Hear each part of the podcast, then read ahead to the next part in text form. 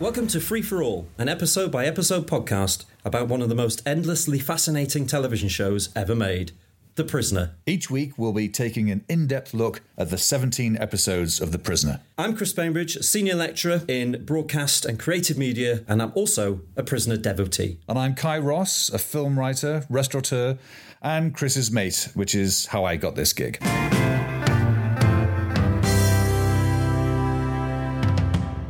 And we're here. We're at the end. Fallout, or AKA The Prisoner goes full Sid Barrett. it's um, and it's the first one, first one with a, a bit of a, a preamble, a, a, a sort of previously on The Prisoner. Yeah. But a quote here from McGowan about Fallout You still want to know its message? Then it's this. The most dangerous thing in the world is an attitude of mind. But I think an attitude of mind is something that we need to look at within the context of this episode. Because I was saying to you before we started recording, a lot of people, I think, missed the point of, uh, of this episode. Yeah. And they jumped straight into the 60s counterculture with the i mean obviously the counterculture does play a part but the drug element i th- i think we should avoid because i don't think there is any real I don't think this is evidence that drugs have influenced this i think that's quite a lazy piece of Well, I, investigation I don't, really. th- I don't think Magoon had the faintest trace of an interest in drugs. No. Um, unless it was paracetamol and some ovaltine after a hard day's filming yes, boshing some uh, some paracetamol. No, I don't. I don't think so. In fact, I've, they're kind of very directly '60s stuff. The specifically '60s stuff. That sort of thing was dating faster than a glass of milk on a radiator. Even by sort of the end of 1967, stuff from the beginning of 1967 looked out of date It looked out of date, you know, and you, it, it- everything kind of felt a little bit like uh, forty-eight-year-old businessmen sort of writing scenes like, "Hey, Daddy-O, just been digging this great scene over at the." Uh, the I know exactly what you mean. There's a Star Trek episode called The Way to Eden, Hmm. and it has space hippies, and, and that dated very, very quickly. Yes. And by the end of the year, that was like, uh, yeah. I mean, the, the classic text for dated teenage dialogue and, and attitudes is probably the I've talked about it before. Dracula AD 1972, where they, they s- they talk like they're in some beatnik cafe from like from a Kerouac book. yes. But of course, music was influenced by people like Ginsberg, wasn't it, at the time? The Oh beat- yeah, he was the beat poets. And, and- yeah, yeah, yeah. I mean, if you everything else in, the, in this episode, I mean, it's um, as you'll discover, is just l- limitlessly fascinating. But when you actually sort of, ah, it's all about the '60s-ness. It's it becomes instantly less. It's not interesting It's- to me. Hmm. I don't think it is. This is a timeless piece of television, and, and and we can watch this now without the cringe factor. There's nothing really in this episode apart from maybe Canna's youth Hmm. that betrays the time it was made. yeah, That's about it, really. Yeah, I think so. obviously the tech as well, but that's that's it. no, I, I, I completely agree. There's another quote from McGowan. The prisoner is not a real piece of espionage like Danger Man. It's an allegory, a fable. But I'm almost willing to bet you see the point in the final episode. And I think a lot of people did, or a lot of people have done, but at the time, a lot of people did not. No, they did not. Uh, I, w- I wonder how many I would have hated to have been on that switchboard. That's just just silent for the entire day, and then suddenly the lights. Oh, um, you can imagine the, picturing the guy sort of cl- clutching eight different sort of phone receivers. Yes. Hello, sorry, I'll just put you on. I need to put you on hold. Hang on. Plugging those, ca- those jack cables in. I have just watched the most absurd. Their points of view. no, you come with ATV. I'm just like to- I feel like Alan Partridge when he's getting off all the- Yeah, I feel I feel for them. They're unsung heroes of the prisoner. Yes, the people I who know. had to field those calls. I know, I know. Little MBE on the way. And I do wonder, you know, that, I mean, it's, that it's part of the legend now, Hmm. and and the slight falsehood as well that it, that it chased Magoon out of the country. Yeah. He had to flee, as if there were people sort of marching towards his house with placards. Well, there's different accounts, isn't there? There's the stories that he went off to Switzerland, the stories that he went off to a secret location in Wales. Yeah. secrets that uh, you know But that it's, he. it's quite it's quite nice for the legend that uh, uh, Yes. it, it was such an explosive bit of TV that it just infuriated everybody. Yes. But I wonder how, how many maybe if you went back on the records, how many people did ring in? Twelve, yeah. probably. But it was like the, the Brass Eye Special. about All these people who, who wrote in and rang in to complain who hadn't even seen it. No, They no. were just incensed because they'd read it in a newspaper or Yeah. the news report. But li- but it, what- as soon as you watched it, you realised that that's what he was sending up. Yeah. the kind of people were getting wound up and upset about. And usually that's the case, is they've missed the point. Yes. And, and that brings us right back to Fallout. A lot of people miss the point. But nonetheless, I mean, can you imagine watching this? Hmm. Especially if you were kind of into it uh, on a sort of Danger Man level that Yeah. you've been following this and it's, this is it. This, we're going to find out who number one is. Yeah. Ooh. And then watching that for the first time, you would have either. It, I can't imagine anyone going, well, I wonder what's on BBC Two now. Uh, you, would- you would have either been sort of, I, d- what the, he- I, what the, he-" or you would have gone, oh my God, I've, um, my life is never going to be the same again. But let's not forget, television was more of a communal experience. Yes. So you'd watch it with your family, you'd, you'd watch it with a group of people, and then you would discuss it. You know, it wouldn't be a case of we're watching it on demand later in bed on a on a tablet or whatever. You you know what I mean? Yeah. You know, it was more of a communal experience. People didn't rush off to internet message boards to start typing. you know, I hated it. Two out of ten. Worst episode ever. What the hell was that? It's, it was a case of, you know, you can imagine the family sitting around watching that, and maybe the younger ones going, that was amazing. That was brilliant. And the parents are going, And the dad oh, going, a load of rubbish. Yeah, cobblers. Well, let's see what's on BBC Two. Maybe the four angler are on. Ah, yeah, they took that off for this nonsense. yes, talk about the uh, the the preamble. Yeah, so it basically condenses down as most recaps. But I think it basically just focuses on some of the more important elements of that story. Yeah. I mean, obviously, it sets up the, you know, we're going into the Ember Room one week, uh, and then you see each stage.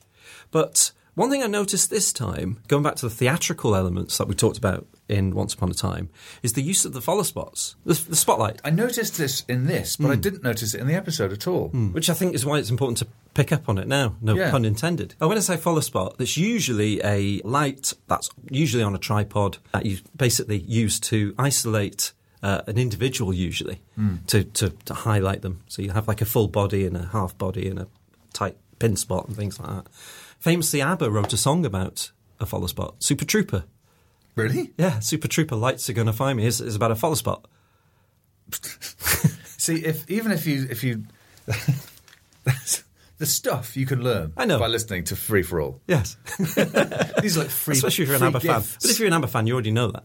ah, well, I, I'm a fan, but it's uh, I, I've I've come out of this recording session with at least one piece of extra knowledge. Yeah, lights are going to find me shining like the sun.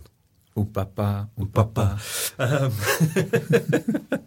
and um, yeah, so when he, when they're in that trailer at the Yes. end, we see that you see the follow spots. I s- uh, my first thought was, well, who's operating those? Why do you need them? That's the question because you've got you know you've got lighting in in the studio. It reminded me a little bit of uh, when you when you were in prison. Hmm. Do you remember the classic scene, well, that's Superman Two?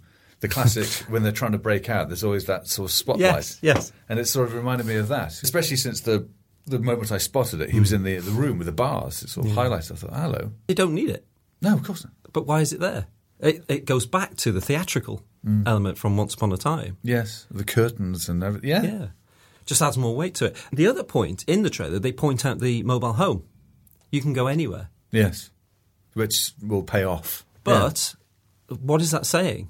Is that home is a, a concept that we can be anywhere and doesn't matter where you go, you're still a prisoner because you've got the bars. My thought was that it was simply to to sort of plant the seed that's Mm. going to pay off when they actually drive off in it. But uh, Because he says, doesn't he, that food for six months or something like that. But of course, it's it's the you know it's the home unit with bars. Well, what are the bars there for? If it's not symbolic, yeah, you know, no matter where you go, you're always going to be a prisoner. yeah, well, I I think in the, for the, the last two episodes, I think everything is symbolic. Yeah. I think the entire thing. It's just there's, there's almost no plot at all. It's pure allegory. Mm. And written again in a, in quite a, a spurt, apparently, on a plane. Fallout. Yeah. Oh yeah, it was probably locked in a room situation. Mm. I mean, again, there are two different views, aren't there, or several different views, depending on who you ask, Mm. as to whether he actually knew where this was going, or whether uh, he hadn't got a clue and was literally writing it in, in a fever dream. Like this sort of, well, it's just o- just opening his soul out onto the page, Yes. and then and then maybe gingerly sort of looking back and seeing what he'd written before it came out in such a burst, or or whether that was all. I think he probably always knew who number one was. It was just a question of how to how how to get there. According to Alexis Canner, the first draft was written on an aeroplane. Uh, apparently, it was rewritten a few times, But at one stage, McGowan allegedly declared to Lou Grade, We have no ending, Yes. which ties in with what you were saying there. Grade told him to leave it loose. Uh, McGowan retreated to right, fueled by scotch and sandwiches supplied by Frank Mayer. Apparently, they turned up on the Monday and the script wasn't ready, so they had to push it back till Tuesday afternoon. And apparently, McGowan's mood was quite Yeah. severe. Fraught. And he was being nasty with everybody, including poor old Frank Mayer. That was unwise. But then Magoon changed the view of events later on and claimed that he already knew the ending and it was planned all along. So Yes. Yes. there you go. You've got Yes. opposing information there. Do with it what you will.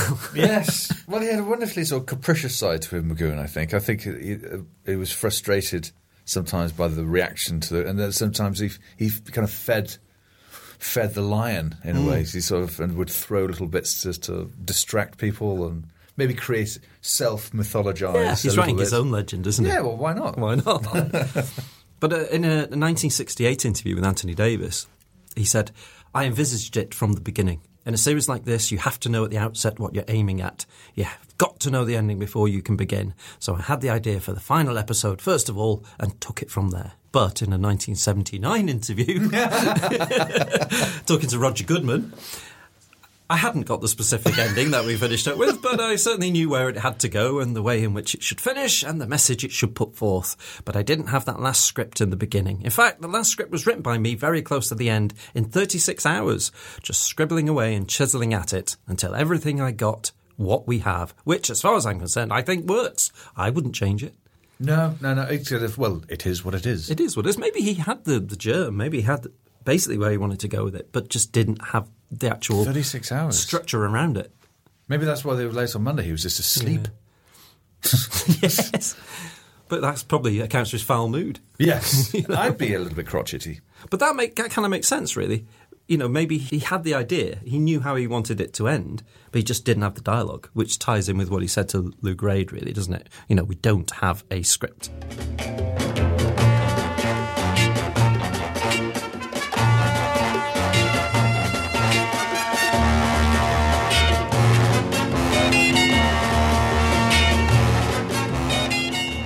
hairs on my hands know.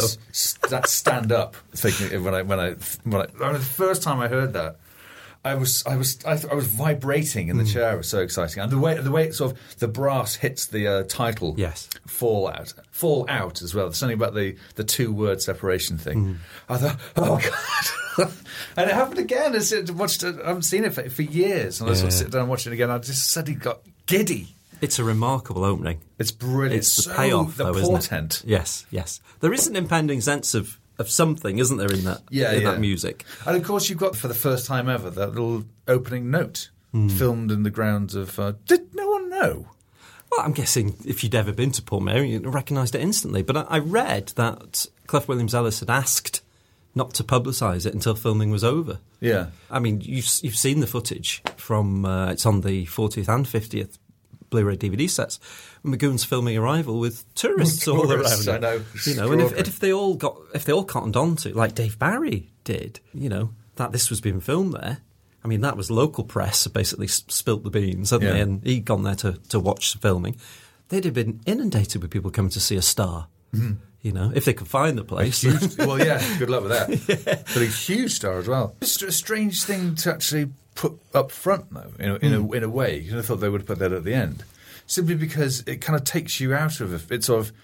This note reminds you that Yeah. this is a filmed series. But I suppose uh, the opening does anyway because it says Patrick McGowan in The Prisoner. Yeah, All the so- way through, doesn't it? Maybe part of the agreement was we will publicise this at the show's end so you can basically, you know, enjoy the tourists that will flock to it. Yes. Alexis Canner gets his name in a little box. little box. The re- Every now and then that happens. I'm Yeah. sure it's almost like a. Can I, can I have my name in a box? They're please? special. Yeah, yeah. featuring, and featuring special guest, Yeah. Richard Dicehard. that sort of thing. But um, you know this this sequence where they, they stand on the, the circular lift. Yes. Oh, that has always reminded me a little bit of the Time Machine, the H.G. Wells story, but also the George Powell film. Yeah, with Rod Taylor. Yeah, where they have Eloy on the surface, Yeah. who are all kind of, you know, docile, sheep-like people, always happy, kind of gentle, like the villagers. And then below the surface, you have the Morlocks, who are kind of using them as cattle and you know controlling their lives from below the surface. There's all, all there's little elements I think of the time machine within this story. It's because you've got all the, the people like number one and uh, the president, the assembly are all below ground. And then you have this docile cattle like population in the village above with the bright colours and, you know, the Fenella Fielding's voice and ice cream and pleasantries and all that kind of stuff. So there, there are cer- certain shades, I think, of the, of the time machine Yeah. within that. There's a lot of sort of the f- just the simple fact that they're descending in, in it had a sort of subconscious way sort of we're going beneath we're going underneath the surface it's uh, we're going deep we're going deep on this boys Well, like you were saying on Dance of the Dead, it's like um, Orpheus, isn't it? Orpheus. Yeah. Descending into the, the depths.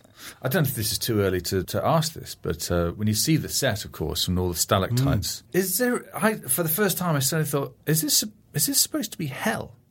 Well, you, I, I've actually written my notes, you know, shades of Milton, Dante's Inferno, Seven Levels of Hell, Divine Yeah, they're Comedy, sort of- all that kind of stuff. I mean, I mean, we're going to talk about McGowan's education, classical education. I mean, Yeah. we talked about his biography at school in the last episode. When he was in school down the Leicester way, he probably would have studied the classics, Yes. Greek mythology, you know, uh, Latin and things like that, and, and, and things like Dante maybe and, and Milton. I think he would have been aware of them. I think McGowan might have been quite well read. Yeah. You know, and as Dave Barry said in in our special episode, you know, if you've ever been on set, if you've ever been part of filming, there's a lot of waiting around. Yeah, yeah. There's a lot of standing around, especially if you're an actor. And maybe during the Danger Man years, McGowan had quite a few books at his disposal as he was waiting, you know, in between takes and things like that. Who knows? Yeah. But, you know, as actors usually have a lot of time to have a book with them. If they've gone, if they know the lines, fine, but, you know, they'd probably be reading the script otherwise. But I wonder if his classical education and his, his acting sensibilities have allowed him to attain this knowledge, you know, and, and put it into this final episode. yeah. He's He's he's the kind of actor, um, well, actor, writer, and director, of course, by this stage, who would have um, Hmm. studied Hmm. uh, very, very hard. I think he, he- it wasn't just a passing sort of. Uh, I quite like acting. Yeah. and it's nice because you get to pretend to be other people. Yeah. it's no, it's not that he was he was absolutely immersed, uh, and so he would have definitely come across things like Dante and uh, What you just said there about acting, I think we'll come to when we get to the uh, the cloakroom. Yes. because that, that I think a lot of people just skip over that.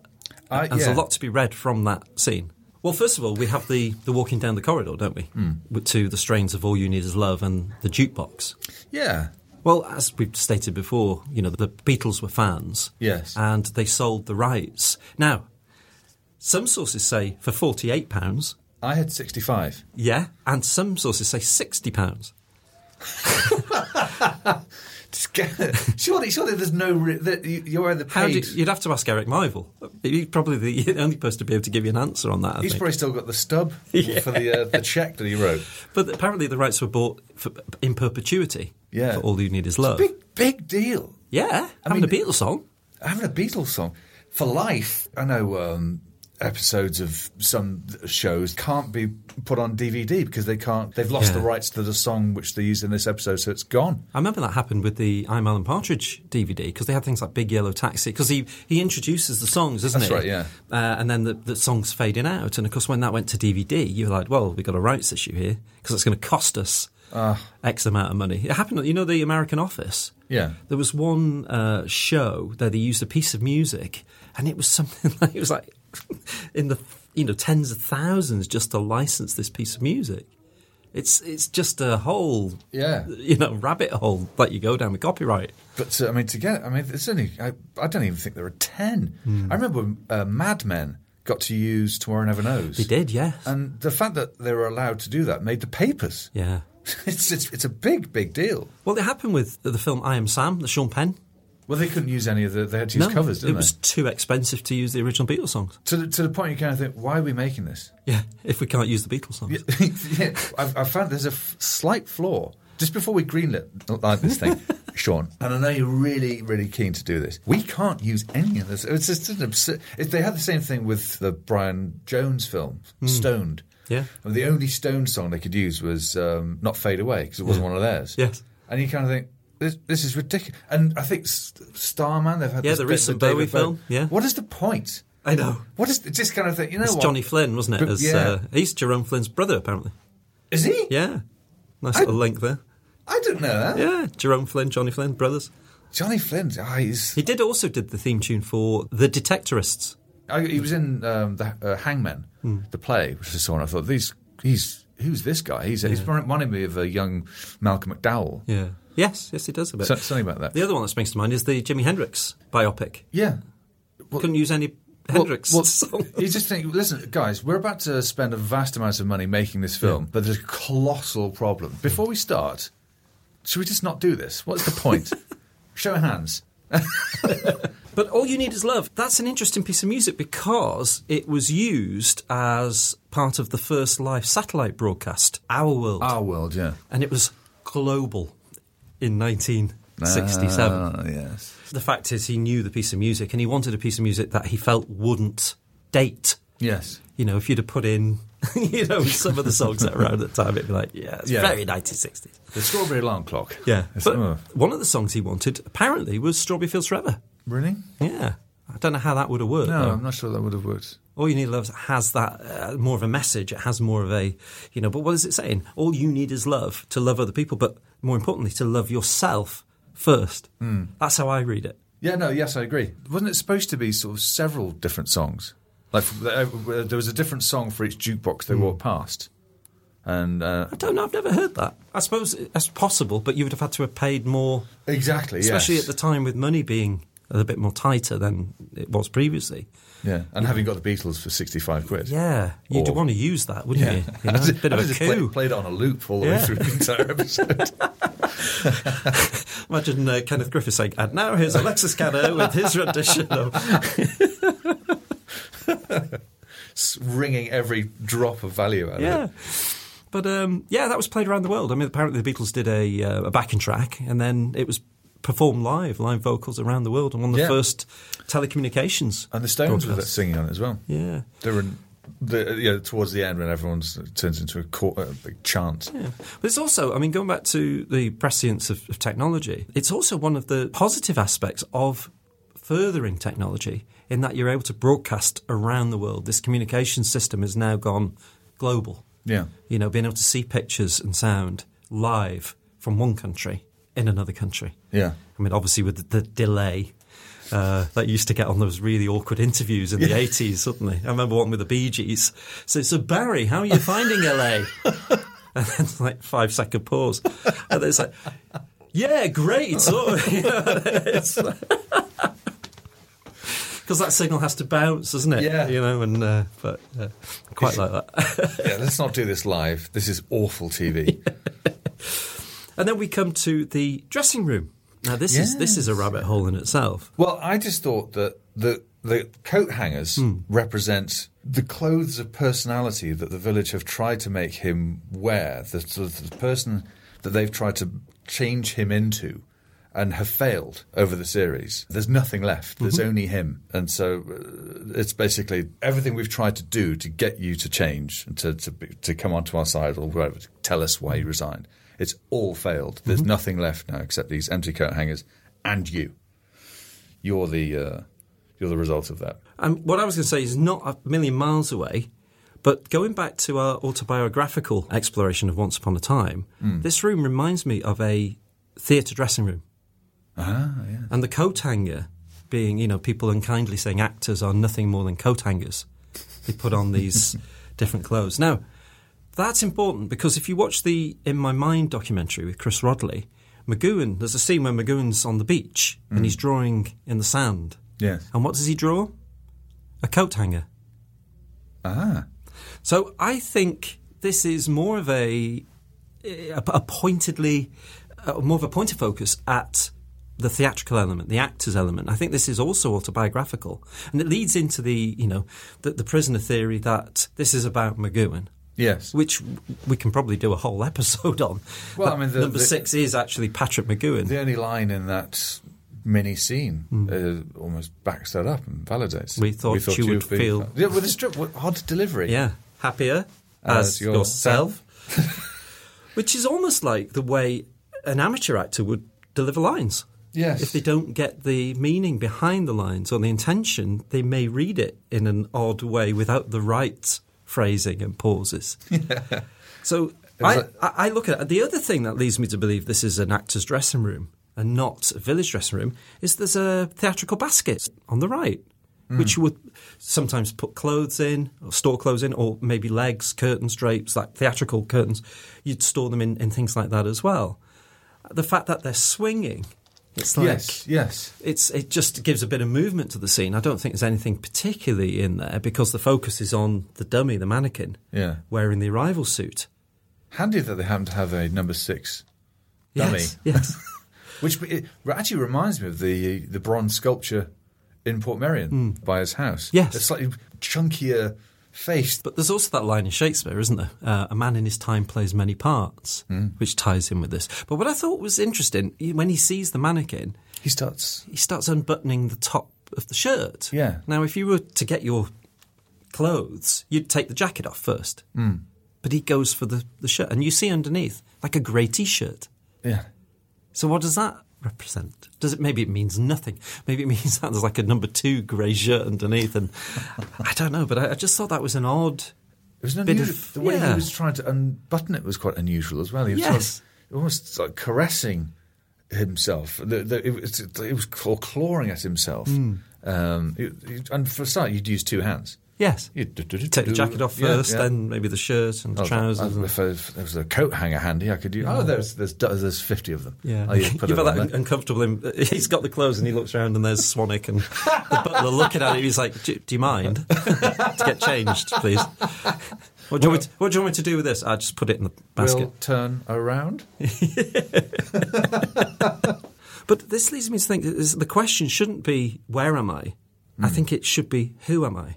Because McGowan spent his pretty much his whole professional life being other people. Yes. You know, and when he resigned from Danger Man, he couldn't escape the cult of celebrity. And there's, th- there is a theory along those lines that I think is worth exploring here because there are a lot of autobiographical elements within The Prisoner. I personally choose to see this as the theatrical dressing room, that this is, you know, we want you to be happier as Patrick McGowan rather than number six. Yes, I'd love to sort of uh, disagree with you because it would form uh, a bit more sort of discordant tone and, and, and be a bit more clickbaity. But Yes. uh, no, I think you, I think you- you're right. I mean, Mc- Catherine McGowan was it in my mind? Yes, so, yeah, the I interview. mean, she was saying sort of uh, she hadn't spotted that uh, his birthday and number six's birthday were the same, and Mm-hmm. it sort of dropped to her that this whole thing was about him. The whole thing was autobiographical. Well, he also resigns to Markstein. I, th- I think this is. I mean, we, we'll explore this in the in an episode itself because I think it's it's a theory that has been explored a little bit, but I think there's a lot more that could be talked about. The autobiographical nature. Yeah. But we'll come back to that because this is about Fallout. Yeah, okay. And although there is autobiography in this, I think there's so much more that we need to talk about.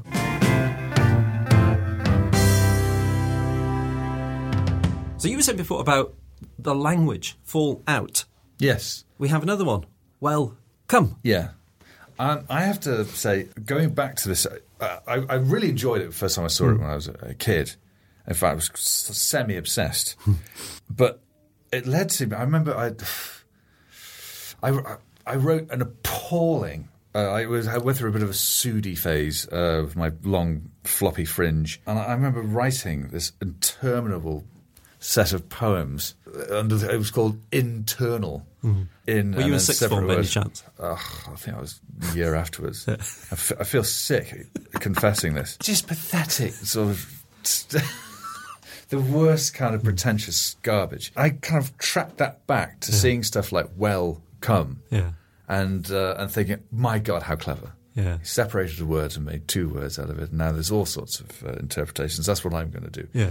I very quickly realised that I was um not a poet and should feel ashamed of Mm. myself for even briefly thinking I was. And a lot of that I kind of tracked back to to this episode in terms of, sort of not liking it. Mm. I, I, I sort of so I t- it turned me off the episode a little bit. So it was as soon as I saw that welcome, I thought, oh god, But thank God for sixth form poetry.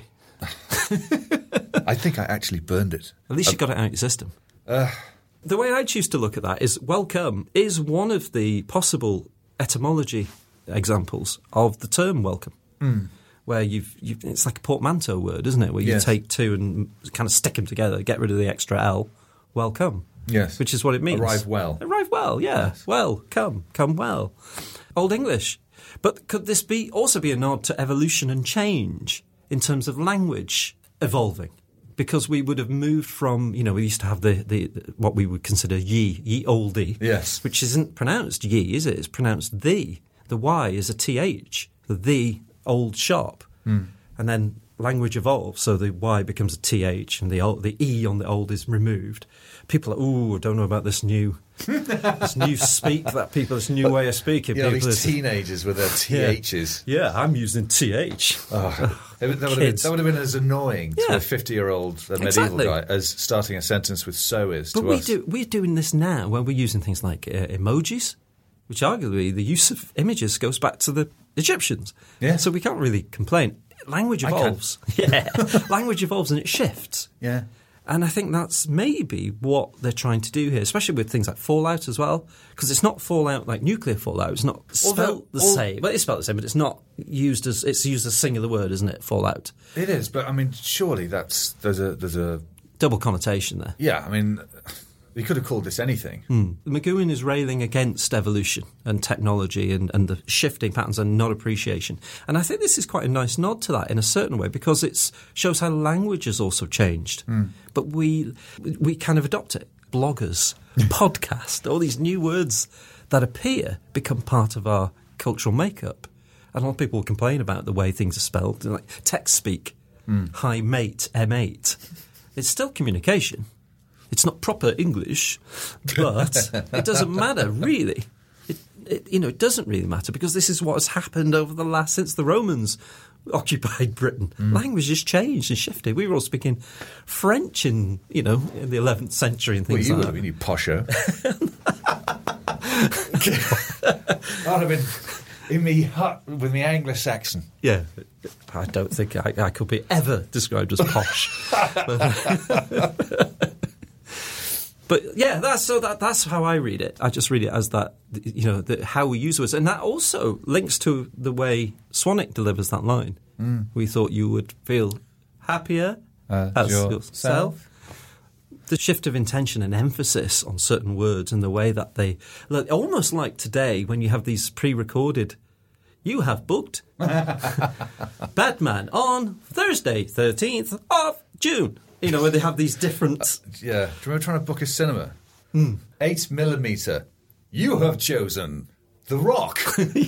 No, eight millimeter. they did this in uh, alan partridge did this didn't he on one of the mid-morning matters he's No, like but- inception yes And it's just this he got no, inception And it's just it's hilarious but yeah it's i don't think it obviously it's not going to be that but it does remind me of that style of delivery of an automated Yes, system or a yeah. computer or a 60s computer where they all talk like that apart from hal of course Yes. It's like more sinister. i'm sorry patrick Or Proteus from Demon Seed. oh, i haven't seen demons Ooh, oh really, very a fascinating film. Is But it? Robert Vaughan's doing it, ah, and uh, with a, absolutely monosyllabic, Yeah. but incredibly sinister. Yeah. It's a great film. That Donald Camel. And then we open up onto the fantastic cavern set. Yes. Huge cave, stages one and two. MGM Borenwood. Yes, and it was a sort of holdover, wasn't it, from what was the film Battle Beneath the Earth, Okay. Uh, um, which is. I haven't seen it. I've seen the trailer. The trailer's hilarious. Yeah. it's uh, there's a reason none of you have ever heard of it. Uh, I think it's about sort of the Chinese army have, have, have been. uh, It's, I think the trailer starts with the Earth being decimated, and then uh, with nuclear war, obviously, and then the Chinese have been bur- burying underground sort of to, to get to us, and a cast of absolute no marks. Peter Arne, he was like uh, the the baddie in Return of the Pink Panther. Do you Remember him as the. Yeah, And the, where- uh, but one minor prisoner connection uh, featuring also Earl Cameron. Ah. So he was in it. Yeah. But I, I don't know anybody in it. But the, but as soon as the trailer, you can see there are the uh, stalactites Yes. hanging from the ceiling. It's like, ah. So the set was still standing. So I, I, I often wonder why they they went with this cavern, this cave. There's a few trains of thought on this. Now, uh, I mean, why isn't it just like, um, you know, some kind of subterranean Bond villain base? Why the cave specifically? Yeah. I mean, it, c- it, do- it does feel briefly a little bit Bondian. Hmm. The fact that it's it's it feels like a layer in the way that a Bond villain would have a layer. Also, because this is allegory, and something that we'll come back to later uh, is the allegory of the cave Pla- Yes. from Plato's Republic. Because there's a, there's a lot, as we've been talking about over the last uh, couple of days, sharing what we found from the Republic and how it mirrors events in this episode Yes. as well. I think there's a lot to be mined from Plato. Quite, quite in this. strongly, actually. uh, Yeah. And obviously, we're not going to go all highbrow. We're just going to deliver it in our usual fashion. Yeah. what soap crates? Yeah, the saying. sorbets, yes. Soap crates. We'll do we'll do a Bill and Ted. Bill and uh, Ted version. But uh, we meet the assembly. Hmm. Like, They're w- wonderful, isn't it? The uh, it's a sort of a UN of ists. Hmm. yes. This kind of Soviet nature. Uh, I, the ones I met: identification, defectors, therapy, reactionists, Hmm. Yes. which is great, nationalists, Yeah. and rather l- uh, love youngsters. Youngsters get a, uh representation, which Yeah. is quite nice. They're, they're big into their hooded gowns in the prison, aren't they? Hmm. But they're, they're right at the fore here. But the gowns aren't really as interesting as the uh, the masks. Yes. The masks, to me, and I might be wrong, but look like the ancient Greek drama masks. S- obviously, cut in two, stitched together, so Hmm. Yeah. you've got the smiley face, obviously painted black and white. The comedy mask is known as Talia. In Greek mythology, is the muse of comedy and idyllic poetry.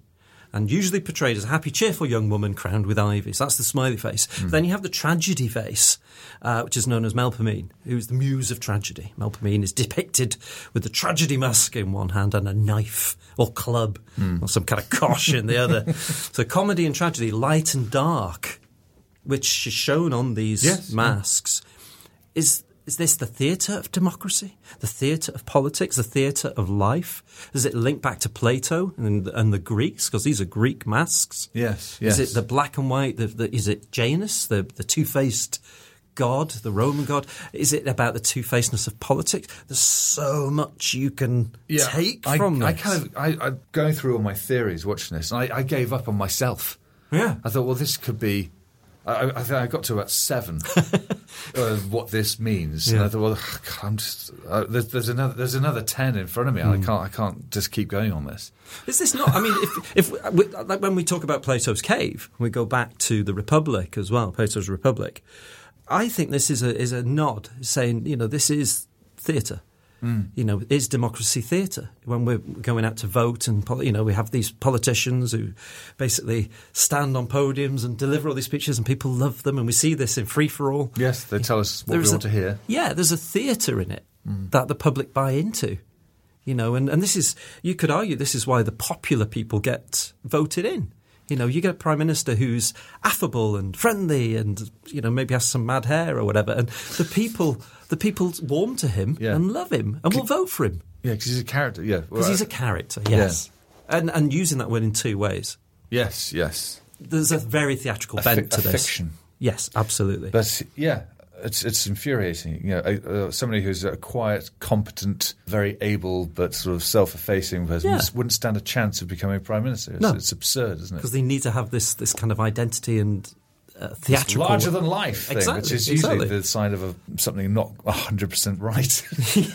Let's talk about the assembly and, and the president. Mm. Uh, a lot of people, I, I think, outside of the UK, don't appreciate that the, the costume he wears is a is a traditional British judge Yes. outfit, and a lot of people call him the judge, but he's But he's he's, the type- president, yeah, yeah. He's, he's credited He's as the the, second president. Hmm. judge we've had after living in harmony. He, he sort of, he, David Bauer predated this one. Yeah. It was quite apparently Kenneth Griffiths was asked sort of "Wh- why why is he a judge? And it's, I haven't got a clue. But what I'm does not a what does silly a, ju- i- i- what does that represent in society? If you see a judge, what does that represent? What is the semiotics of a, of a judge? Well, authority, the law, the, Yeah. fi- you know, the, Hmm. the ult- Balance, morality. Well, with some judges. I suppose it's the end of the line. You know, it, it, it, the buck stops with the judge. Hmm. Yeah. Uh, well, death is the end of the line, and, and there's Judgment Day. There's, I mean, McGowan uh, was quite quick in that in my mind documentary to say no, this isn't purgatory Hmm. because a lot of people thought it was about purgatory. Hmm. Uh, well, well, that answers my question. I mean, if having, having already established that he'll say anything, Yeah. uh, at the same time, if he has said it's not purgatory, Yeah. then it wasn't. But I mean, the, the imagery is still there. I But can, if- you can see why people would think that. But if you're going from the seven ages of man and you're taking a rival as childhood, as you're born into this world, Fallout is arguably death. It's arguably death and rebirth Yes. and the cyclical nature of, of life. And the president may be representing Judgment Day. You've been judged on your actions and you've been judged to be worthy as the individual. You then die and then are reborn. And the whole thing starts again, which, which it does. Yeah, and of course we have a rebirth. Hmm. And it's quite religious. I mean, it's not so much re- religious iconography or imagery, but certainly the songs. It's Yes. full of gospel. Dem Bones. I mean, it, we've talked a lot before about Muguin's religious background Hmm. and all that. I mean, it's it sort of comes out here in a way that it hasn't really come come out before. Yeah. and his his morality. But yeah, there are specific religious kind of bells being rung Yeah. here, By Alexis including, Tanner. including literally.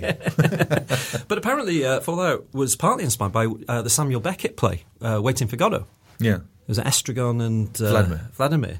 And, and that whole play is, you know, the title is that you're waiting for somebody to arrive. And the whole thing is about the journey Hmm. and the people they meet as they're waiting for Godot, who never shows up. There's no payoff. You don't meet Godot.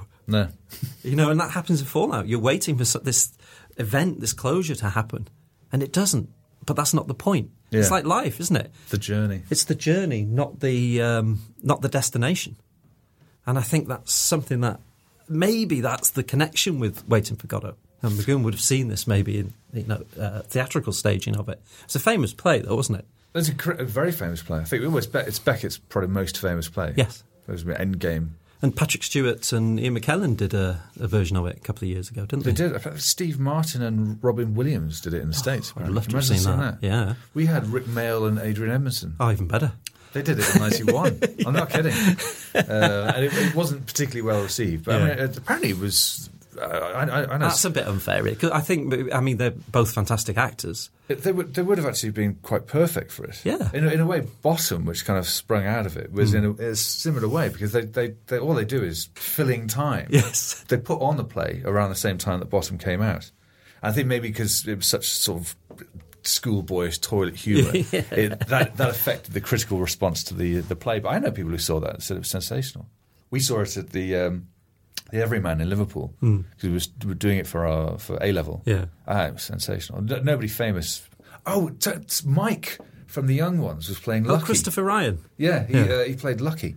Nice Um, link there with the young ones as well. Indeed. Inescapable. Anyway, but Uh, that's, yeah, the, no. that's the young ones. We're on Fallout. The- I think the only link between the only link I can think of. I mean, probably loads of links, but Justine Lord was in an episode of the Young Ones. That's right. Yeah, I think it was the last thing she ever did. Yeah, she played the it's like a Snow Queen, Lion the Witch and the Wardrobe Yeah. character, didn't she? And I bet you she was asked to do that because of The Prisoner. Maybe. I think so. I think This, it's- this malice, this um, this maleficent Well, kind Oh, yeah, of but character. she, she would she would have been a. I mean, I, like I said before, I was madly in love with her, but you, she would have been a, an, an icon for people who Yeah, loved yeah, s- the, yeah. the prisoner.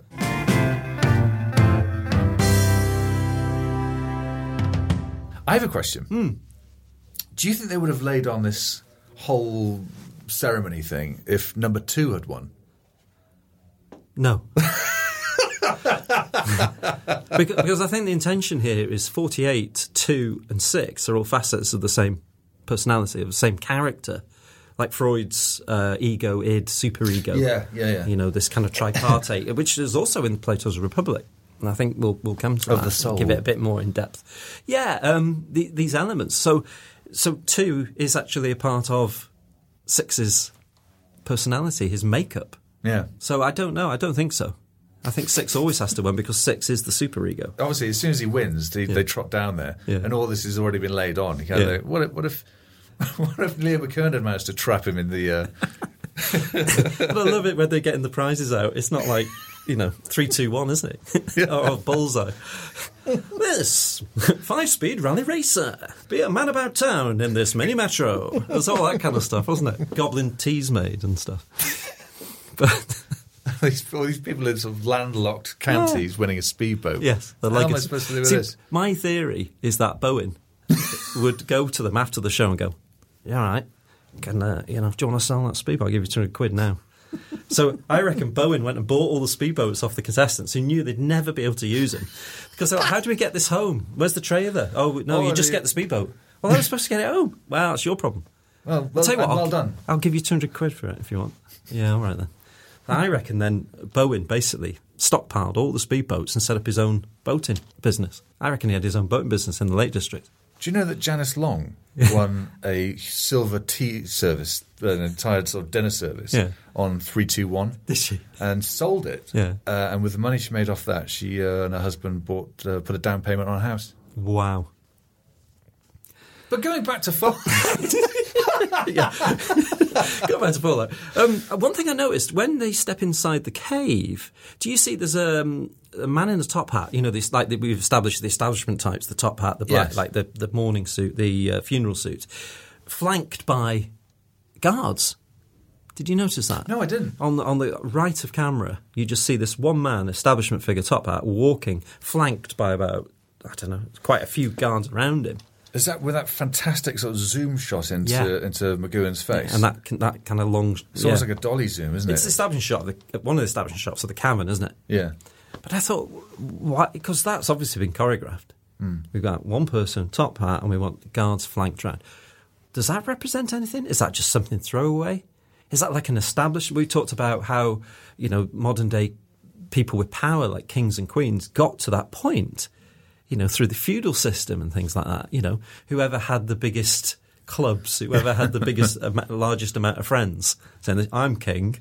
give us your money, you know, and it's grown from that. And I wonder if that's like a, an establishment figure protecting themselves of having this flanking of, of, of the military, Yeah. you know, as, as is the case. I suspect everything in this episode, uh, just absolutely everything, had Hmm. some sort of point. But it's overkill for one man. you know, like- well, it was, yeah, it was, it was such, such an amazing point that I didn't notice it at all. well, I never noticed it before until this episode, but it's it's just on screen for a couple of seconds. Yeah. But um, next time you watch it, just watch out for that. It's it may be nothing to it. I'm, I'm, I'm actually looking forward to watching it again after this. Yes, I watched it again last night actually, after I've made all my notes. But uh, yeah, there's a, a 23 second single take as number six walks through the cavern, Yeah. which is quite a long time to have uh, as an a- uninterrupted yeah. single take. Broken only when like Sonic takes his place at um, the identification Yes. chair. But did you notice be- what was behind him? No. Security. Uh, what, what was he? What was No, there was nobody sat at security. Oh. so why not? Could that, have been, could that have been Rover? No, I'm, I'm going more along the lines of is, is now he has his identification back. He's got his sense of self back. He still hasn't got his sense of security back. I don't know. I No, don't it's- know if that's it's- the it's- case. it's but lovely. I didn't even or notice maybe the the actor was NPCs. late.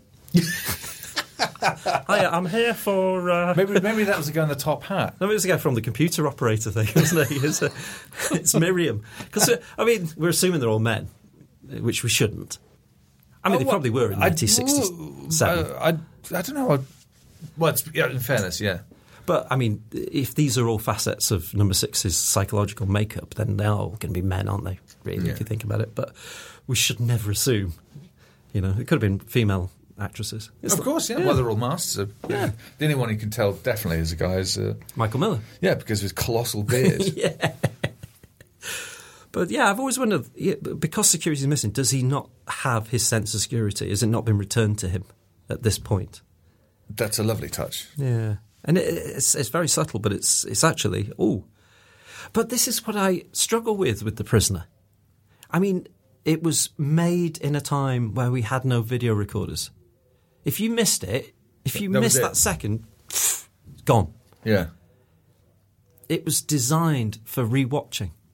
Like any good piece of art, like an album or a, a, a painting, it's designed like a piece of art. You can go back and appreciate facets of it that you may not have appreciated on the first. So I've seen the, fir- the Mona Lisa for five seconds and Yeah. never seen it again.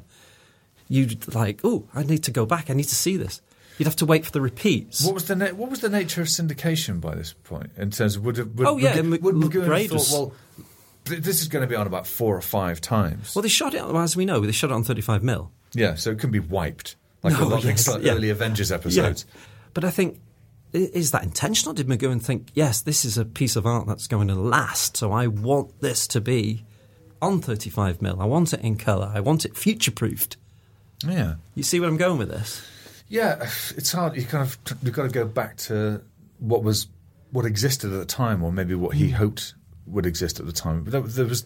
There, were- there were no. I mean, there was no. Nobody had videos No. back then. I mean, um, Well, BBC and- possibly, but not possibly they may homes. have existed, but certainly not at home. Yeah.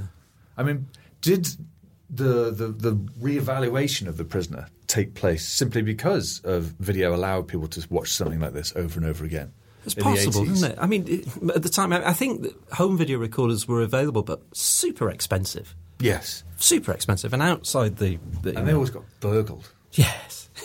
Ferguson Video Star. Two two two burglars Getting having to sort hernia of- carrying it. having to cart this thing through the window. But it, but but it's such forward thinking by McGowan. I'm just going to shoot this on co- in color on 35 mil. I'm going to make it like a feature film because you know the people are eh, the general public are only going to watch it once and maybe on repeats when it's on again. Yeah. But I mean, that's what I mean. Did, in this, when people only got a chance to watch this, uh, well, that's that's that then. Yeah. But you- it, was, it, it, took, it took until people could watch it over and over again and Yeah. study a little bit that people started to go, oh my God, do you remember that thing that this, with the switchboard? Yeah. The, uh, the, you know, there was a ball, but then it went weird, weird, and we've, we've forgotten about it now. He's in Colombo now. Yeah.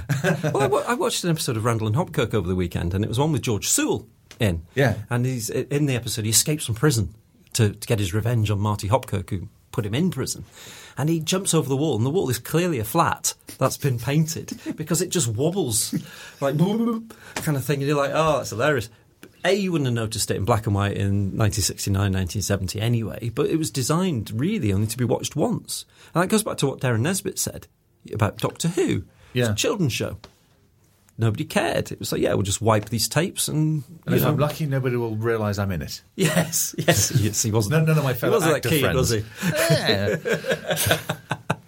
But yeah, it's um, the the time was basically these are just throwaway, th- throwaway content. You'd watch it once and move on. Hmm. But I think McGowan had the prescience to say, actually, this this is going to last. This. yeah, I want this to last. I Yeah. want this to be seen again. Then we come to the president's speech. Yes. Revolution, Yes, which he says with a strange amount of glee. yes. He's like, I love revolution. Another line he says, the regrettable bullet. He's, there's a couple of little bits. What do he you says. think the regrettable bullet means, though? Yes, we draw your attention to the regrettable bullet. The community is at stake and we have the means to protect it. The assembly is now in security. Interestingly, Hmm. since uh, there isn't actually one. Well, some people think the regrettable bullet alludes to uh, n- nuclear, well, the rocket as a nuclear warhead. Whether or not, of course, it is or not, is, is academic, really. But if, if you are going to make a, a ballistic missile, you're not going to put quarters in for people to stand around and put globes and, you know, wear monkey masks in, are you? It's the head, it's the warhead, is the, the, the rocket is just a propulsion method. Yes. So I don't know. Maybe regrettable it is that the launch is the nuclear warhead, or if it's a nuclear warhead, or is it more of a symbolic thing?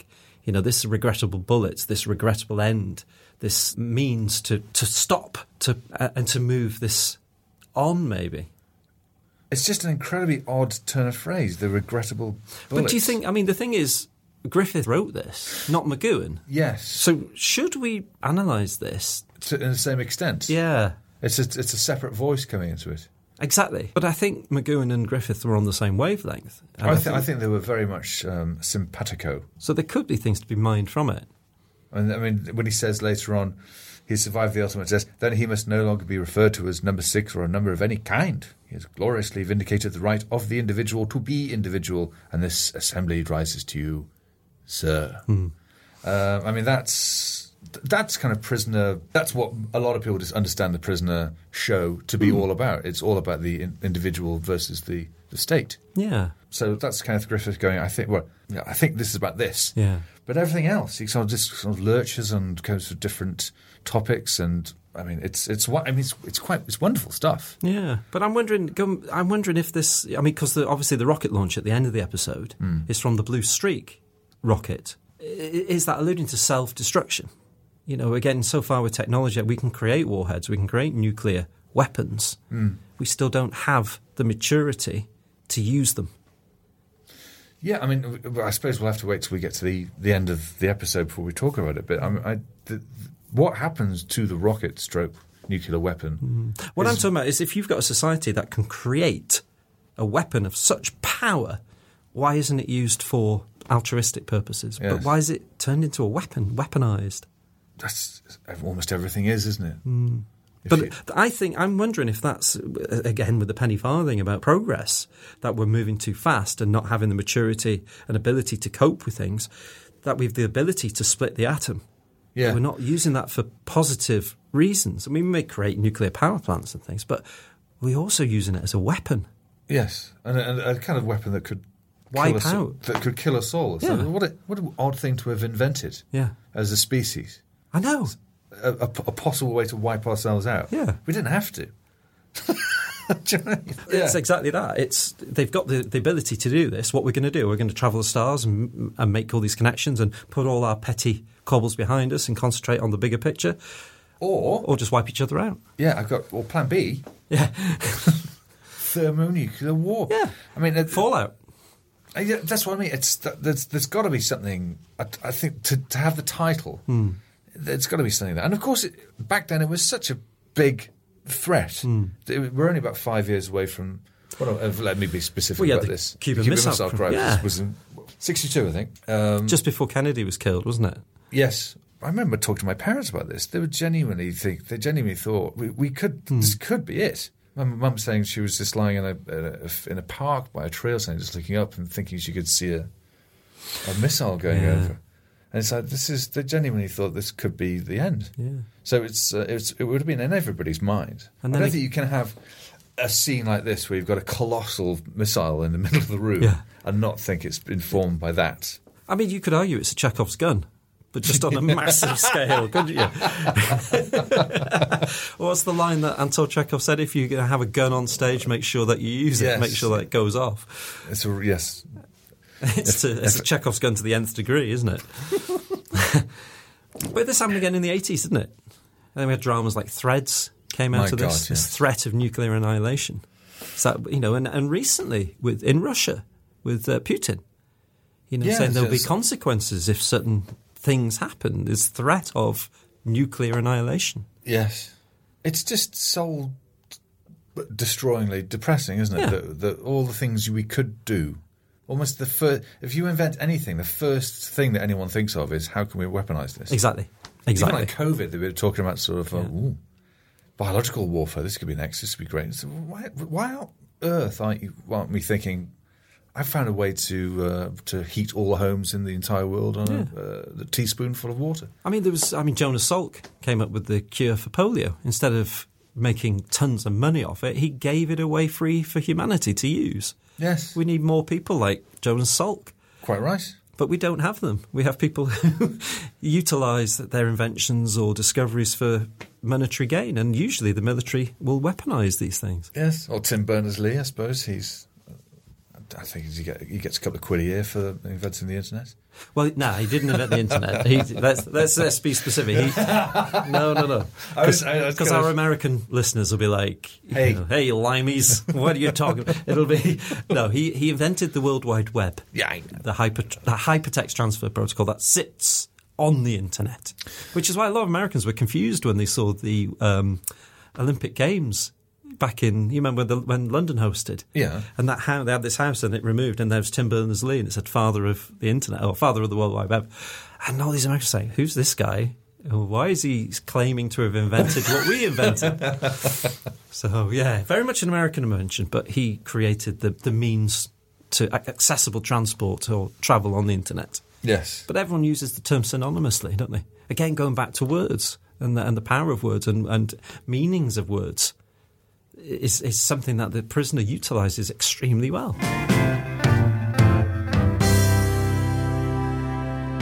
But then he's given the chair of honor. Yes. Which is Lovely. nice. For he's a jolly good fellow. Yes. Which pops up, at the, is it in the first episode? You know, one of uh, the, the, the musical. It pops up all the way through the prisoner as Yeah, uh, and it- it's without the sort of- lyrics. And then it's sort of a, a, a kind of an off note at, at the end of it, so Hmm. Yes. it gets a little bit more sinister and ding, ding, ding, Yeah. all the way through it. So yes, it's almost like his his personal theme. There's lots of. I mean, Catherine McGowan said this. She said that the use of nursery rhymes and um, these these these melodies it was very much him. Mm. So uh, she doesn't really expand on that, but that's something linked to McGowan himself. Child, childish nursery rhymes, of Patrick McGowan. It's very strange. I don't, it Yeah. don't seem to. The connection there is. Maybe he was very fond of singing these little ditties to his children, or maybe there was something he would he would utilise around the house. Who knows? Yeah, poss- possibly. Maybe it was a little, um, a little nod to his children. They would have been very young back then, wouldn't they? But uh, Catherine McGowan specifically states in in that interview with Chris Rodley that that was very him. yeah, but we know there is a personal link to the, the use of these songs. So this is what I was talking about before about how well this is edited. yeah. This is really odd. The time it takes for the trailer to descend.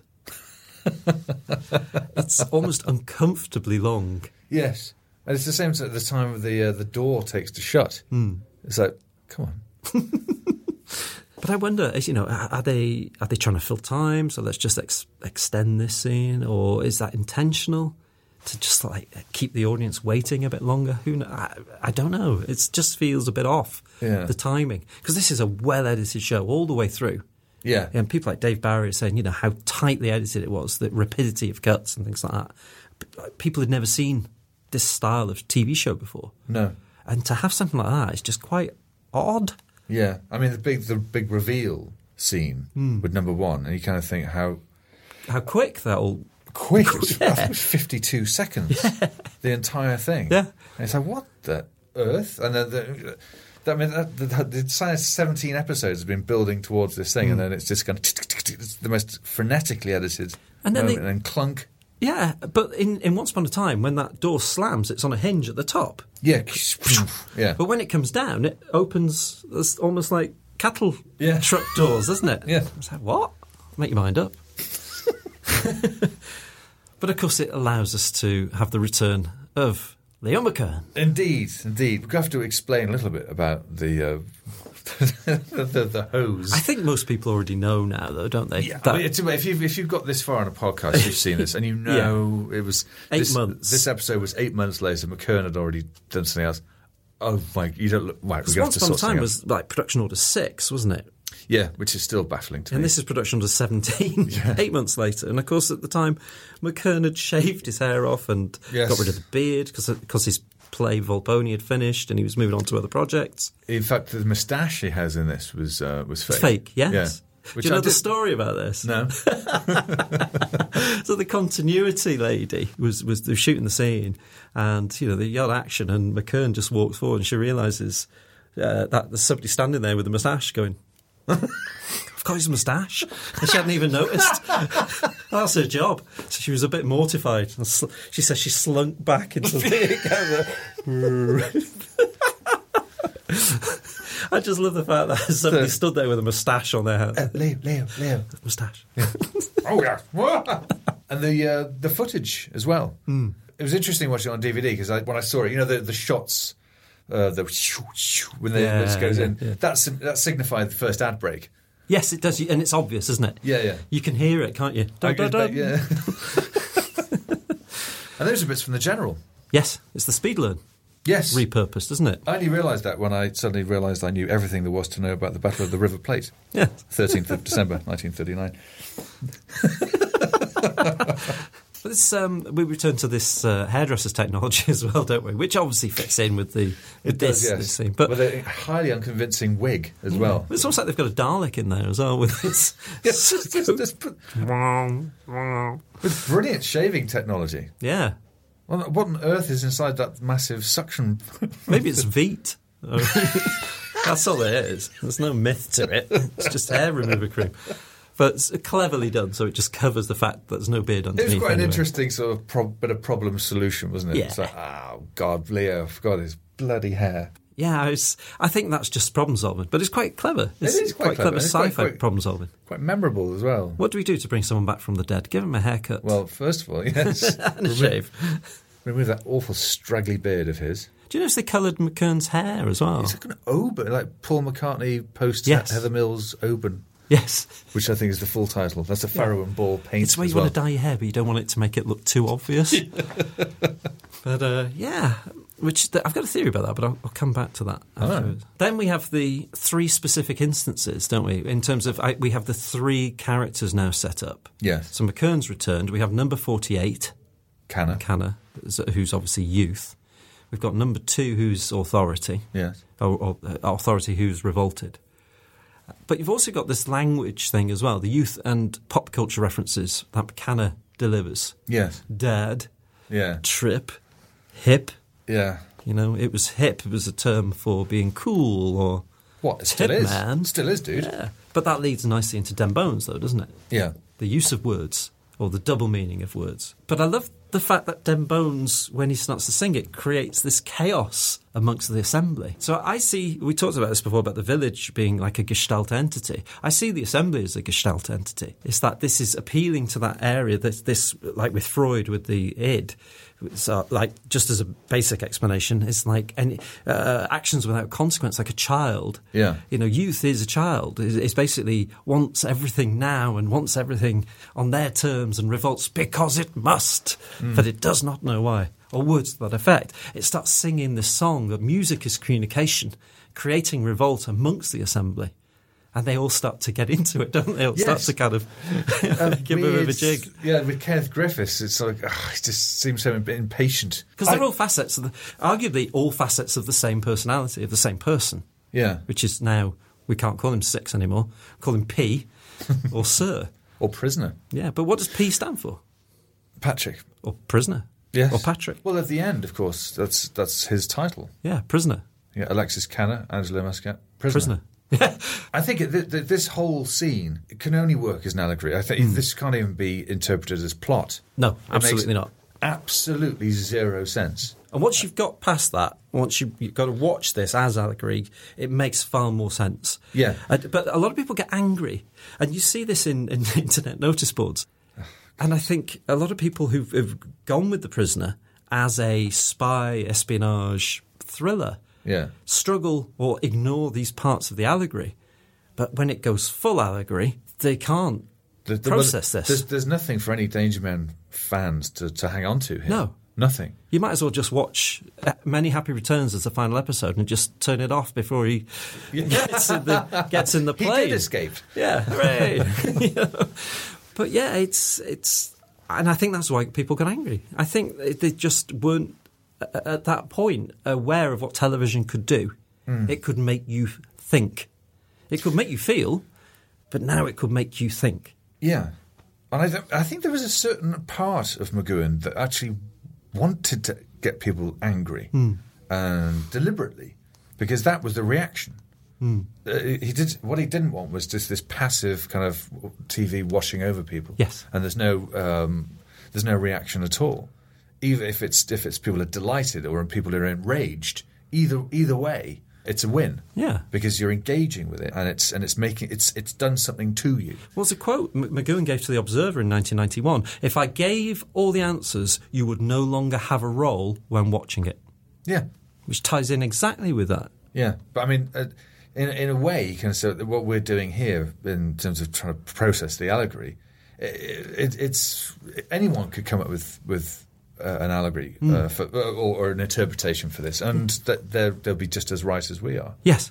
Yeah, Because this- I, don't, I don't think there's any. There's, it makes it a little bit complicated, but there's no right or wrong way No. to, to. I mean, we've Unless you're watching it as a spy thriller, because then it's just you can't watch Fallout really. No, it's, because it won't um, make sense to you. No, it's it, it- I, I struggled a bit with this when I was a kid, the canna parts, mainly because even as a kid, when I was young and he was representing me, I still thought he was a bit, a bit of a knob. Yeah, just why? Just makes sense, man. Let's t- put that bell away.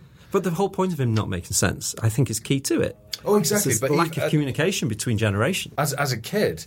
I was kind of with the president uh, and with the assembly. I was with them. I was. I shared their impatience at this guy, and there was there was something a little bit ersatz about the 60s-ness of his. I mean, he, he, he bought all that stuff himself. Yeah. Literally from Carnaby Street. Yeah. It couldn't have been any more. Any more 60s Um, or 67 than that? Yeah, and he also seemed a little bit too old Hmm. in, a, in a way that, as a kid, you kind of thinking you're not young. Yeah, like uh, one of these 30 year olds playing a high school kid in American Charm. is it? but I know what you mean. But I think Canna's got the charisma. I think he's got, he, he can pull that, that part off anyway. Yeah, he's got he has just this extraordinary sort of pantomimic quality to Hmm. him. It's a bit like Robert Helpman in um, Chitty Chitty Bang Bang. That sort of the way he moves. Yes.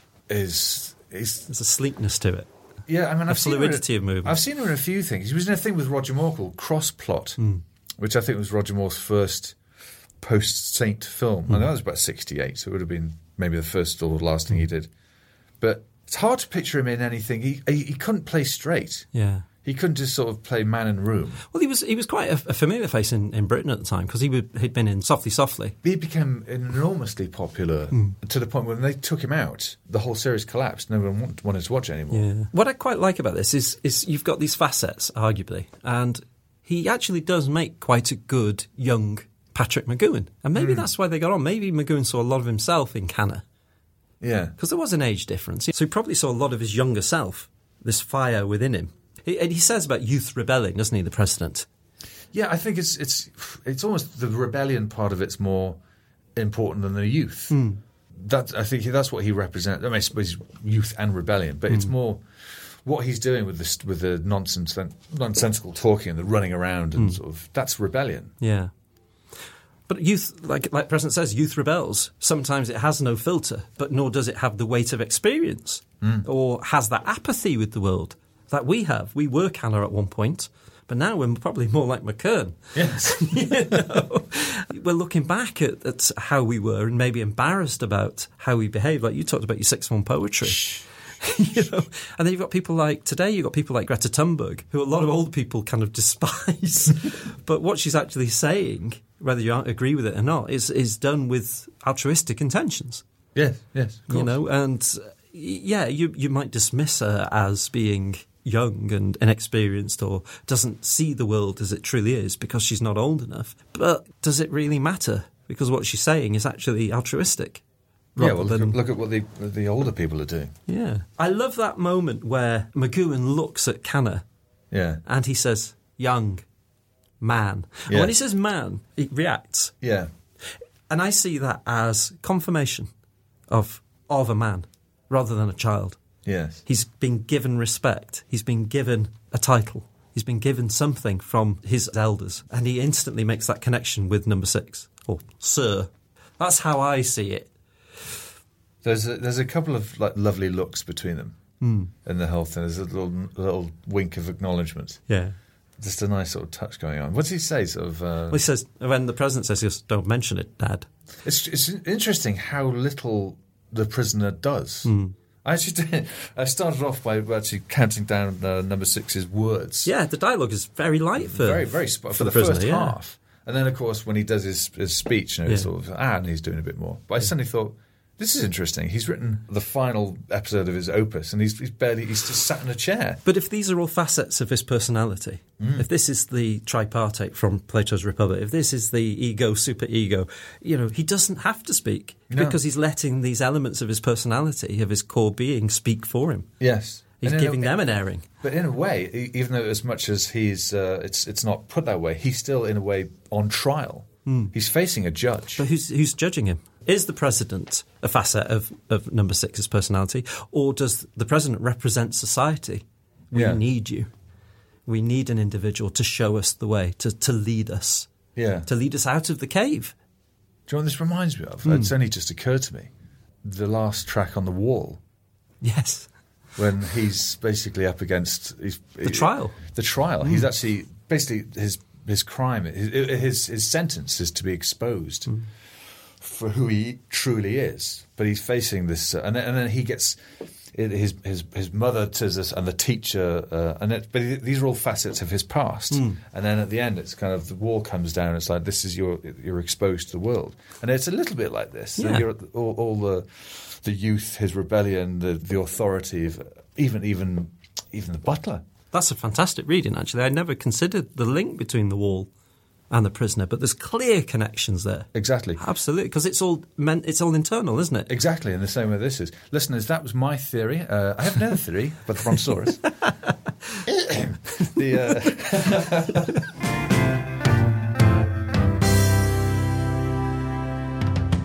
There is. I mean, we, I know we were going to say we were going to talk about drugs Okay. and LSD and all the trips, man.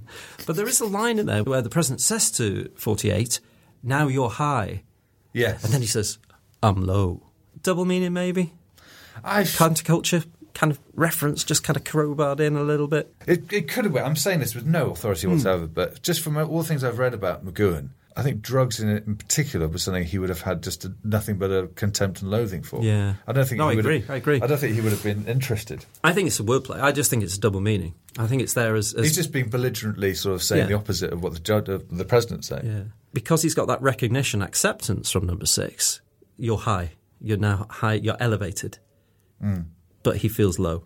He feels, I still feel Yeah. less than. And all that speech with the back and forth with the president, I just Mm. kind of think he's just deliberately just saying the opposite just to infuriate him and wind but him that- up. I, I put that down to the miscommunication between adults and youth. Yeah, yeah. There's a lot of miscommunication. You know, the terminology he's using now, you're hip. Hip, dad, hip. You know, which is very 60s, Which- isn't which it? is what, But- that's how a 40 year old man would have written a young person. Yeah, yes. It's like a teacher going in down with the kids, isn't it? Hi, TikTokers. Let's get some neck nominations and do the Harlem Shake. And all these kids like looking at him going, what? It's like it's a bit like uh, Nadine Doris did that thing recently when she was what she was saying. So, oh yeah, young people they like to downstream movies. or so- Downstream, yeah. Don't. It's like just don't. Careful, we might get sold off. No. hey, bazinga! Do you know what's interesting? Who um, the, his accuser in the assembly, uh, number 48's accuser, is the anarchist. I No, yes. was like, hang on, what's, your- what's your beef? It, it, it highlights hypocrisy Yes, within yes. society. Is that we, we put, a, put people on pedestals, we put people who we, we trust to be these leaders, and they make the same mistakes or they make these hypocritical comments and judgments. I do. I, I wonder what McGoon was because obviously he, he this is he's written this, Hmm. but I wonder where his his sympathies lie a little bit. I don't think he's. It's, it's not like he's just being a belligerent voice of oppression. He's making salient points. Hmm. Yeah. Uh, and also, for all his kind of running around and jumping everywhere, and, f- and uh, number 48 doesn't really achieve anything. No. He's talking nonsense, so nobody can understand a word he's saying. But isn't that like a child? Yeah, I know, but um, you, you kind of. I, well, the first time I watched it, I kind of thought, well, yeah, this is they're two pals basically, and he's he's um, he the prisoner approves of his his act of rebellion. But I wonder if he sort of, I wonder if he does because he he. He, st- he starts the scene tied to a post. He ends the scene tied to a post. He's not done anything, and he's not. He's, he's not actually achieved anything. Yeah. I wonder if that, again, just looking for s- looking for statements, possibly. I suppose it's like, like these facets of our personality, especially when we get drunk and our inhibitions go, we keep that in check. We keep that locked away when we're sober. You might do something silly or say something you would never normally say in a different state of mind. So Yeah. you keep those facets of your personality locked away. It's like beha- how you behave with different people.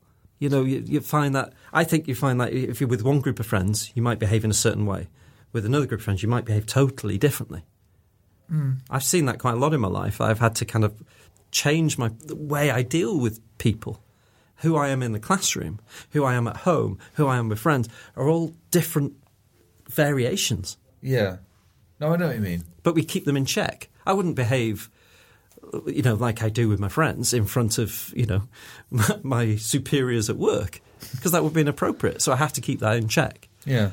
just just one that's just one reading of it i suppose i'm not saying it's correct i'm just No, no. I think I think this is rather wo- rather wonderfully. We've established that there is no uh, Yeah, yes yeah. yes or no answers. gives in us this. tremendous freedom Exactly. I think it's all about yes Lolita, the book by Nabokov. of course It's, no, I don't. I have no idea. the dry bones song I, I like to think this is the power of music as communication Yes. rather than words and, and different meanings that can be assigned to a word utter a phrase. Yeah. Uh, welcome. Well, you know, and, and different meanings. Fall out, fall out, fall out of love with someone. Fall out in, in terms of you've fallen out with them in you know in a friendship kind of way. You know, there's different connotations we work with music. There isn't unless you read the lyrics. Music is a universal language. Yes, it's a, it's a sort of binding thing, isn't it? Yeah. This episode is very music heavy. It is. There's a lot of quite familiar chapel recordings. There's like almost like a piece of. It sounds a bit like uh, Bach's Toccata, doesn't it? When, when you see the, it's like "Dun-dun," when Yeah, you see the, and there's also oh, a little bit that's reminiscent of Pachelbel's canon when he's coming up the staircase with the butler going to meet number one. Sounds a little bit like Pachelbel's canon, and of course that's a c- a, cyclical piece of music. It repeats, doesn't it? Ah. Like the structure of prison. I don't know if it is. It just sounds like it to me. And of course, you got the contrapuntal use of uh, "All You Need Is Love" playing over the violent revolt. Yeah, the- one of them, I, I think it's called September Song. September Song, yeah. Mm. Uh, dun, dun, dun, dun, dun, dun. That, that's such a Beatlesy Yes. uh, piano. It's a very summer of love song, isn't it? Uh, da, da, da, da. And it's uh, the whole episode. Is he almost plays like a like a music video. Yeah, in some way. Yeah, due it's to a- lack of dialogue from Yeah, it's number it's, six. it's for that reason. You have to assume that music deliberately is playing a huge part in this. yes, and some lovely pieces of music within it, mm. from the opening theme to the September song to All You Need Is Love, which I hope we're going to get our money's worth.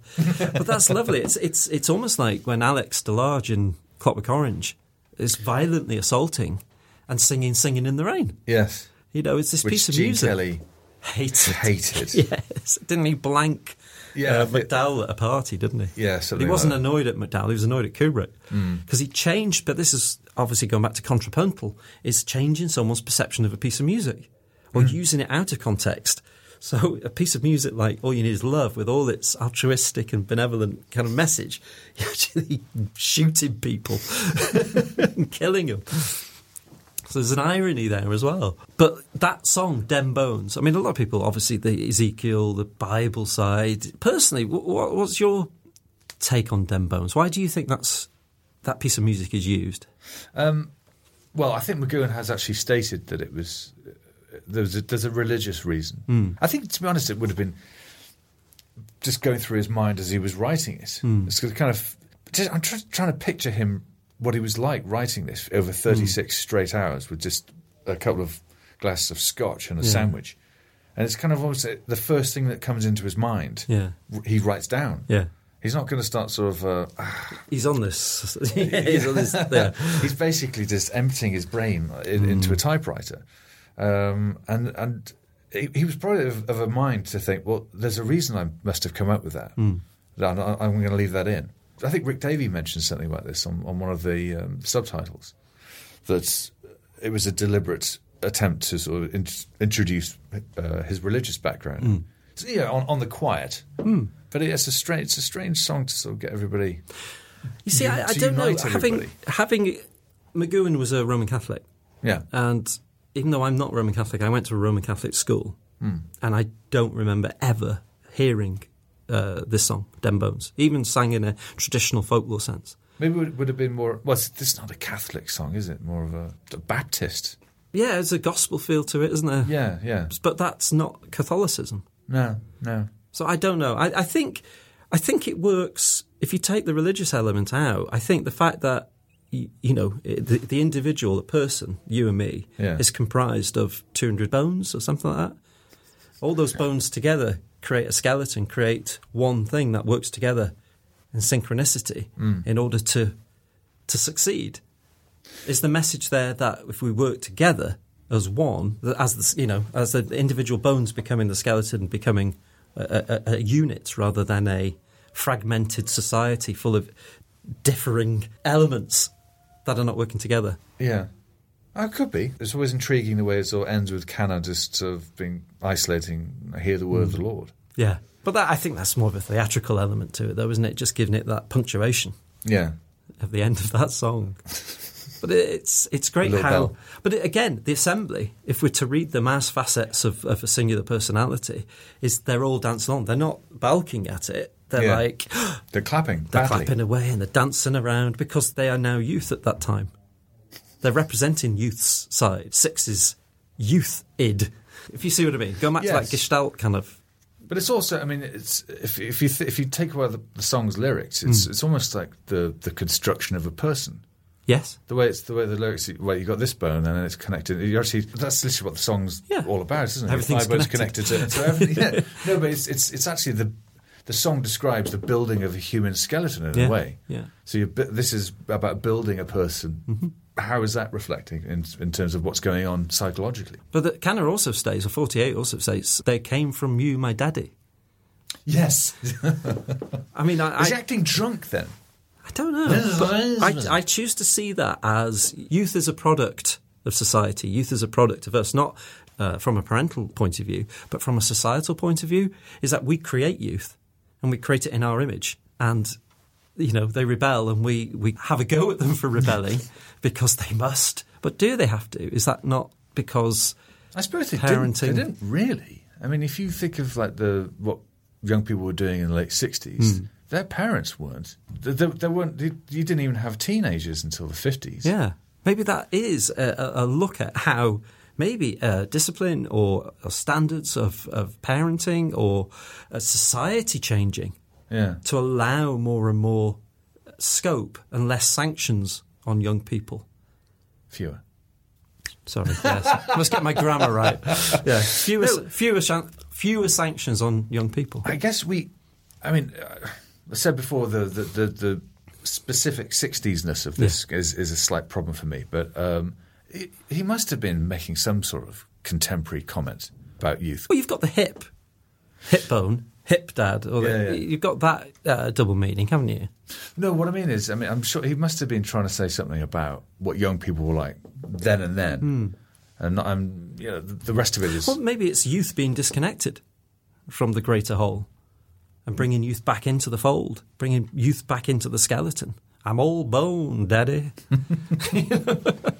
if he's all bone, he's not uh, separate units creating, is he? yes, Maybe it's about the disconnection of youth. And disconnection is language is part of disconnection, but music being the connective tissue. yeah. My brain is bleeding. That's why we're here, isn't it? That's why we're here. We were talking before about the Undertakers, uh, the guy with the guards Yeah. with the top hat. Well, Callers, is there, is there a sort of a death-like? He does a lot with the bell, and I'm sure, sure it's not just because it's a nice prop. That's, that's quite nice. You're full of them today. is that not reflecting? Is that not uh, mocking the establishment, mocking the, the elders? Yeah, he's a sort of acquiring, um, a- attaining, or appropriation of their dress, He has, he has, he's appropriated the, the dress of, of an aristocrat. and Uh, also military. It's a military tunic, isn't it? Yeah, but at the same time, uh, mo- in, a, in a, a completely mocking way.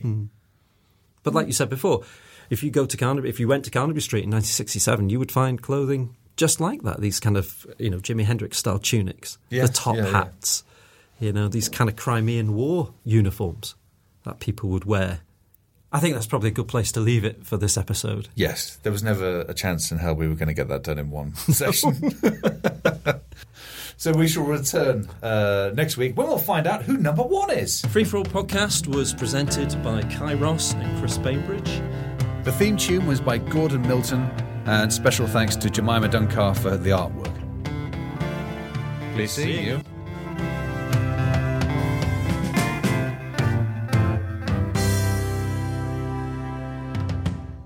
You can find us on Twitter at Free for All Pod or on Facebook at Podcast Free for All.